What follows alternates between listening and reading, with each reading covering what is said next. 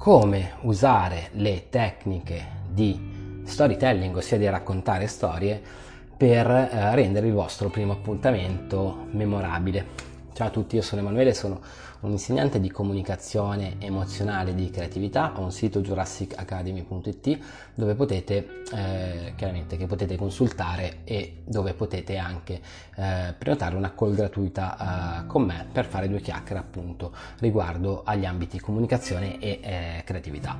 Oggi parleremo di quello che si chiama storytelling, almeno penso che si chiami, io lo chiamo così, storytelling relazionale, ossia come utilizzare le storie per creare relazioni che siano memorabili e durature. Ovviamente eh, si parla di primo appuntamento, è un qualcosa che i miei studenti in coach eh, mi, chiedono, mi, chiedono, spesso, ma io come posso raccontarmi in maniera coinvolgente, dammi qualche consiglio per, per fare colpo. Eh, chiaramente lo storytelling è solo uno degli elementi per fare colpo eh, su una ragazza o, o su un ragazzo, però come prima cosa bisogna andare a valutare quello, come dico sempre, che è il contesto comunicativo, ossia la situazione all'interno di quello, um, all'interno uh, in cui vi trovate fondamentalmente. Andiamo a ipotizzare che c'è questo primo appuntamento, vi siete magari conosciuti online e insomma c'è un po' di tensione, di scaggia, no? Vi incontrate, cosa parlate, cosa non parlate, di tutto, che lavoro fai, cosa hai fatto oggi. Allora la prima cosa che posso dirvi è che qualsiasi cosa, qualsiasi, anche il più piccolo avvenimento, può diventare una storia devi saperlo chiaramente eh, fare. Eh, per arrivare a questo livello di improvvisazione, okay, per cui se uno ti chiede una cosa, okay, tu riesci a raccontare e a costruire in tre secondi una storia che abbia un senso e che sia uh, convincente, ci vuole del tempo, chiaramente ci vuole del tempo. Se sei alle prime armi, ti consiglio di avere alcune storie vostre, ok, eh, preconfezionate ok? Eh, degli aneddoti, degli aneddoti.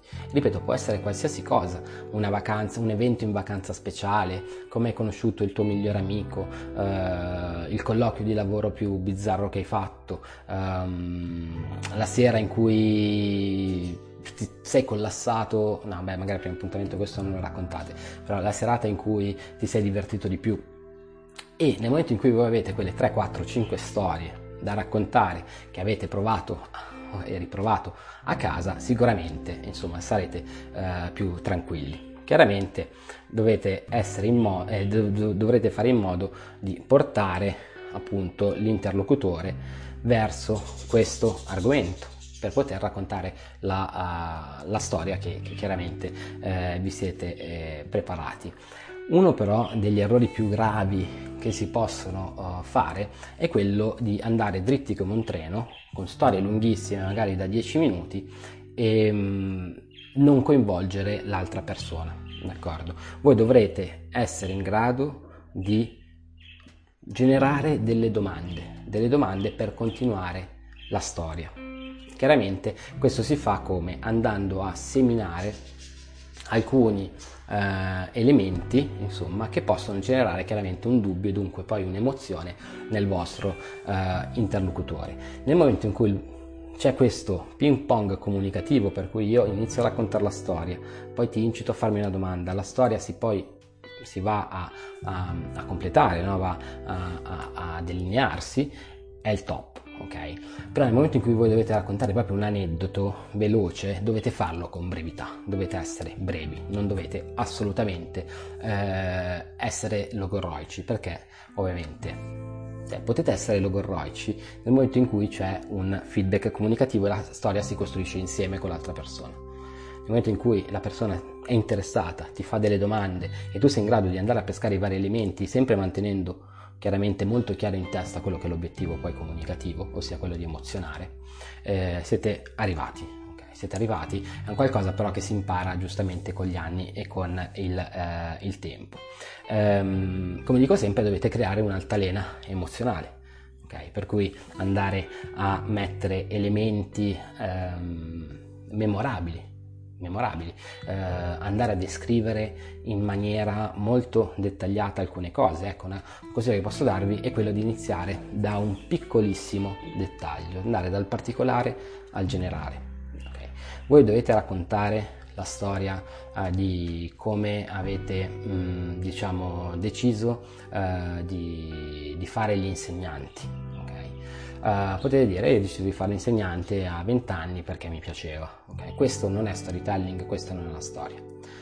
Voi potete dire mi ricordo molto bene il legno della cattedra tutto pieno di, di tagli e di eh, e di scritte con, con la penna.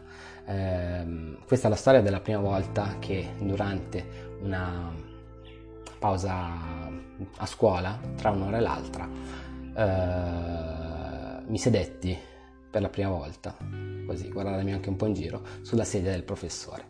E la sensazione che, che provai fu una sensazione inebriante eh, di potere e di saggezza. Ecco, ragazzi, cioè voi state raccontando un evento in maniera dettagliata, okay? poi voi potete andare avanti, usate tanti aggettivi, usate i sensi, la sensorialità è importante, c'era rumore in quell'aula, era il rumore dei miei compagni che correvano, che si lanciavano degli uh, aeroplanini, ok? Ehm, descrivete quello che vedete, descrivete quello che uh, sentite, descrivete le sensazioni, i colori e quant'altro. Questo è un consiglio che vi, vi posso dare. Se non altro per iniziare no? Una, un discorso, perché nel momento in cui voi siete convincenti con uh, quello che è lo startup del vostro discorso, della vostra storia, poi sarà molto più facile mantenere alta l'attenzione perché vi siete allineati a livello emozionale eh, e di frequenza proprio con, eh, con l'altra eh, persona. Per cui create un'altalena emozionale Fate in modo di far provare sensazioni positive, sensazioni negative e soprattutto cercate di suscitare il dubbio e nel momento in cui voi suscitate il dubbio nella vostra storia, non scioglietelo subito. Per esempio, continuando la nostra storia, ho le sensazioni di potere e quant'altro, potere di, di, saggezza e ho sentito un brivido che mi correva eh, lungo la schiena e le mie mani hanno iniziato a, a sudare. Ehm, però poi dopo non raccontate subito e poi dopo ho iniziato a insegnare perché mi, mi piaceva.